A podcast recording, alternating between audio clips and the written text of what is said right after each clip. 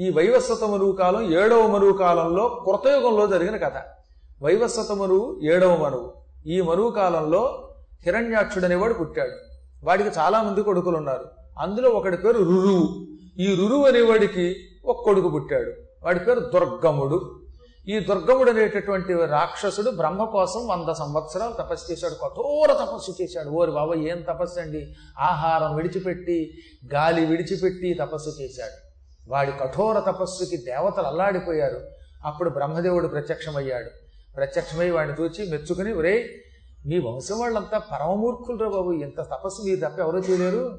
మీ తాత ఉన్నాడు హిరణ్యాక్షుడు వాడు తపస్సు చేస్తే ఆశ్చర్యపోయి నేను వసుండై వాడు అడిగిన వరాలు ఇచ్చాను ఆ హిరణ్యాక్షుడు అన్నగారు ఉన్నాడు హిరణ్యకశిపుడు. ఇక వాడి సంగతి చెప్పే అక్కర్లా వాడు వింధ్యపర్వతం మీదకి వెళ్ళి ఒంటికాలి మీద నిలబడి నూరు సంవత్సరములు తపస్సు చేస్తే వాడి శరీరంలో రక్తం మాంసం అన్నీ కూడా ఏగలు దోమలు చేమలు తినేసేయి. అస్థిపంజరంగా మిగిలాడు వాడు. అయినా వాడు తపస్సు చేశాడు వాడి శరీరంలో ప్రాణం నిలబడింది. వాడు గొంతెమ్మ కోరికలు కోరి వాడు చచ్చిపోయాడు. అయిక మీ నాన్న రురు ఉన్నాడు. వాడు ఇంకా కట్టాడు హిరణ్యాక్షుణ్ణి హిరణ్యకశిపుణ్ణి మించి తపస్సు చేశాడు. కాకపోతే మీ తండ్రి ఏ వరాలు కోరకుండా నాకు కారణజన్ముడైన కొడుకు కావాలి వాడు రణజన్ముడు కారణజన్ముడు అయి ఉండాలి. వాడి పేరు కలియుగంలో కూడా అందరూ పొగడాలి వాడిని తలుచుకోవాలి. వాడి పేరు మీదుగా అమ్మవారు కూడా పుట్టాలని కోరుకున్నట్టు ఎక్కవాడు. దుర్గముడి పేరు మీదుగా అమ్మ దుర్గా సుమా. కాబట్టి వాడి పేరు నిలబడాలి అమ్మకి వాడి పేరు చేరాలి. వాడు ఒక ప్రసిద్ధికి ఎక్కిన వ్యక్తి అయి ఉండాలి. మంచి పనులు చేసి ప్రసిద్ధికి ఎక్కడం కష్టంట. లోకంలో ప్రసిద్ధికి ఎక్కాలంటే మంచి పనులు చేయాలి. మంచి పనులు చేయడం కష్టం కదా. దానాలు ధర్మాలు చేస్తూ ఉన్నంతకాలం పేరెక్కుతాడు. ఎన్ని చేస్తాడు ఎవడైనా? ఎప్పుడన్నా పొరపాటు చేయొచ్చు. కాబట్టి మా అబ్బాయి మంచి పనులు చేసి ప్రసిద్ధికి ఎక్కడ నాకు ఇష్టం లేదు. పిచ్చి పనులు చేసి ప్రపంచంలో వీడంత గొప్పవాడు లేడు అనిపించుకోవాలి. అసలు చెడ్డవాడికి తొందరగా పేరు వస్తుందండి.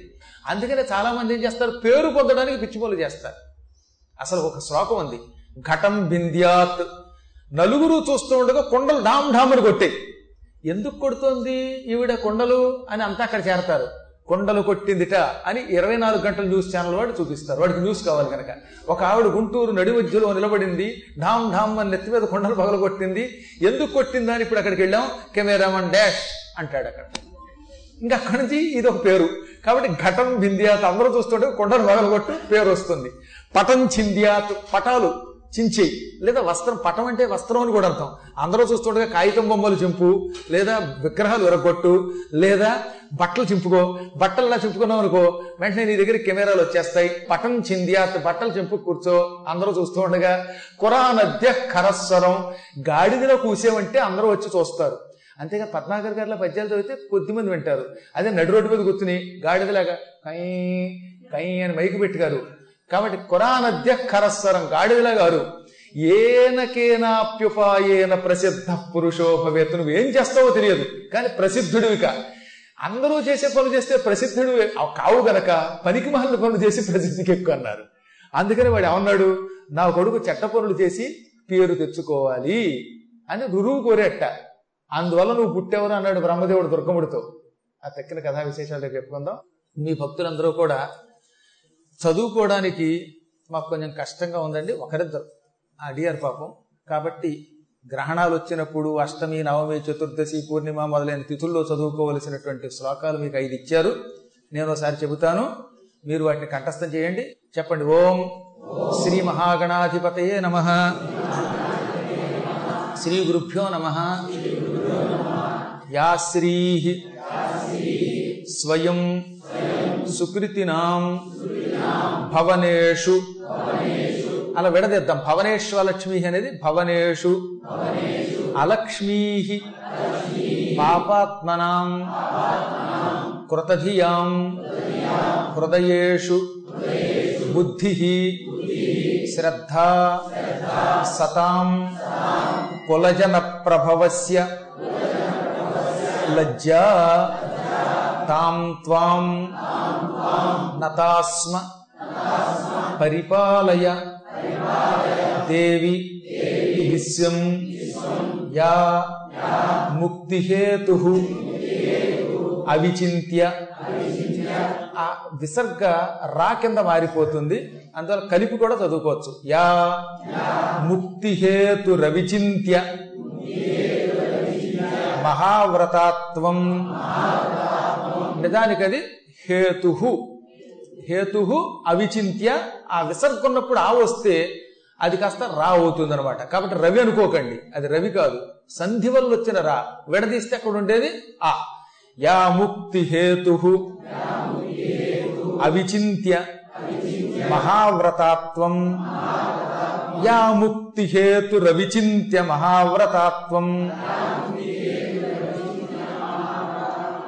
అభ్యస్యసే.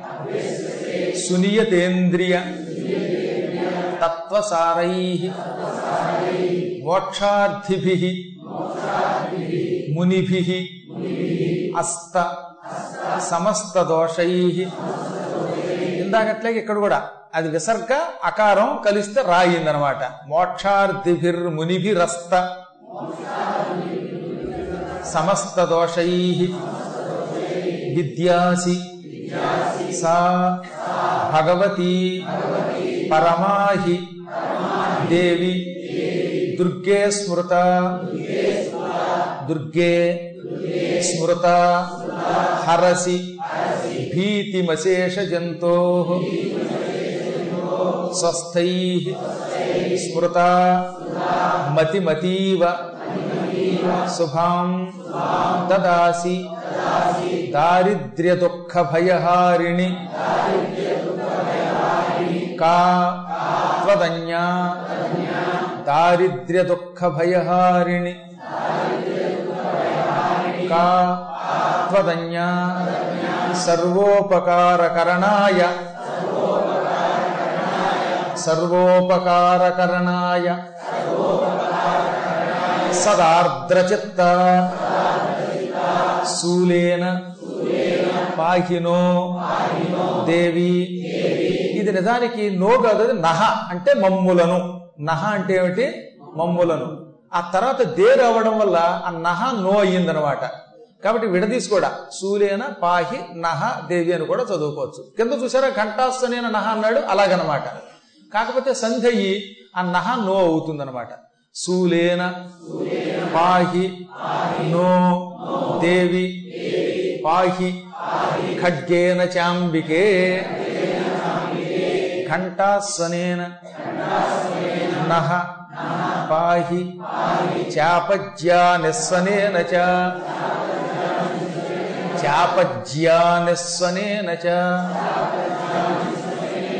ప్రాచ్యాం రక్ష ప్రతీచ్యాంచ చండికే రక్ష దక్షిణే భ్రామణేనాత్మసోలస్య భ్రామణేనాత్మసోలస్య ఉత్తరస్యాం తథేశ్వరి ఈ ఐదు శ్లోకాలు శుభ్రంగా చదువుకోండి. గ్రహణం నాడే కాకుండా అష్టమి నవమి చతుర్దశి ఎప్పుడు చదువుకోండి. పూర్ణిమ నాడు చదువుకోండి. అమ్మ రేపు చెబుతుంది మళ్ళీ అష్టమ్యాంచ నవమ్యాం చతుర్దశ్యాం చైకచేతస అష్టమ్యాంచ చతుర్దశ్యాం నవమ్యాం చ ఏకచేతస అంటుంది. అది తర్వాత చెప్పుకుంటాం. కాబట్టి ఈ పవిత్ర స్తోత్రాన్ని సద్వినియోగం చేసుకోండి.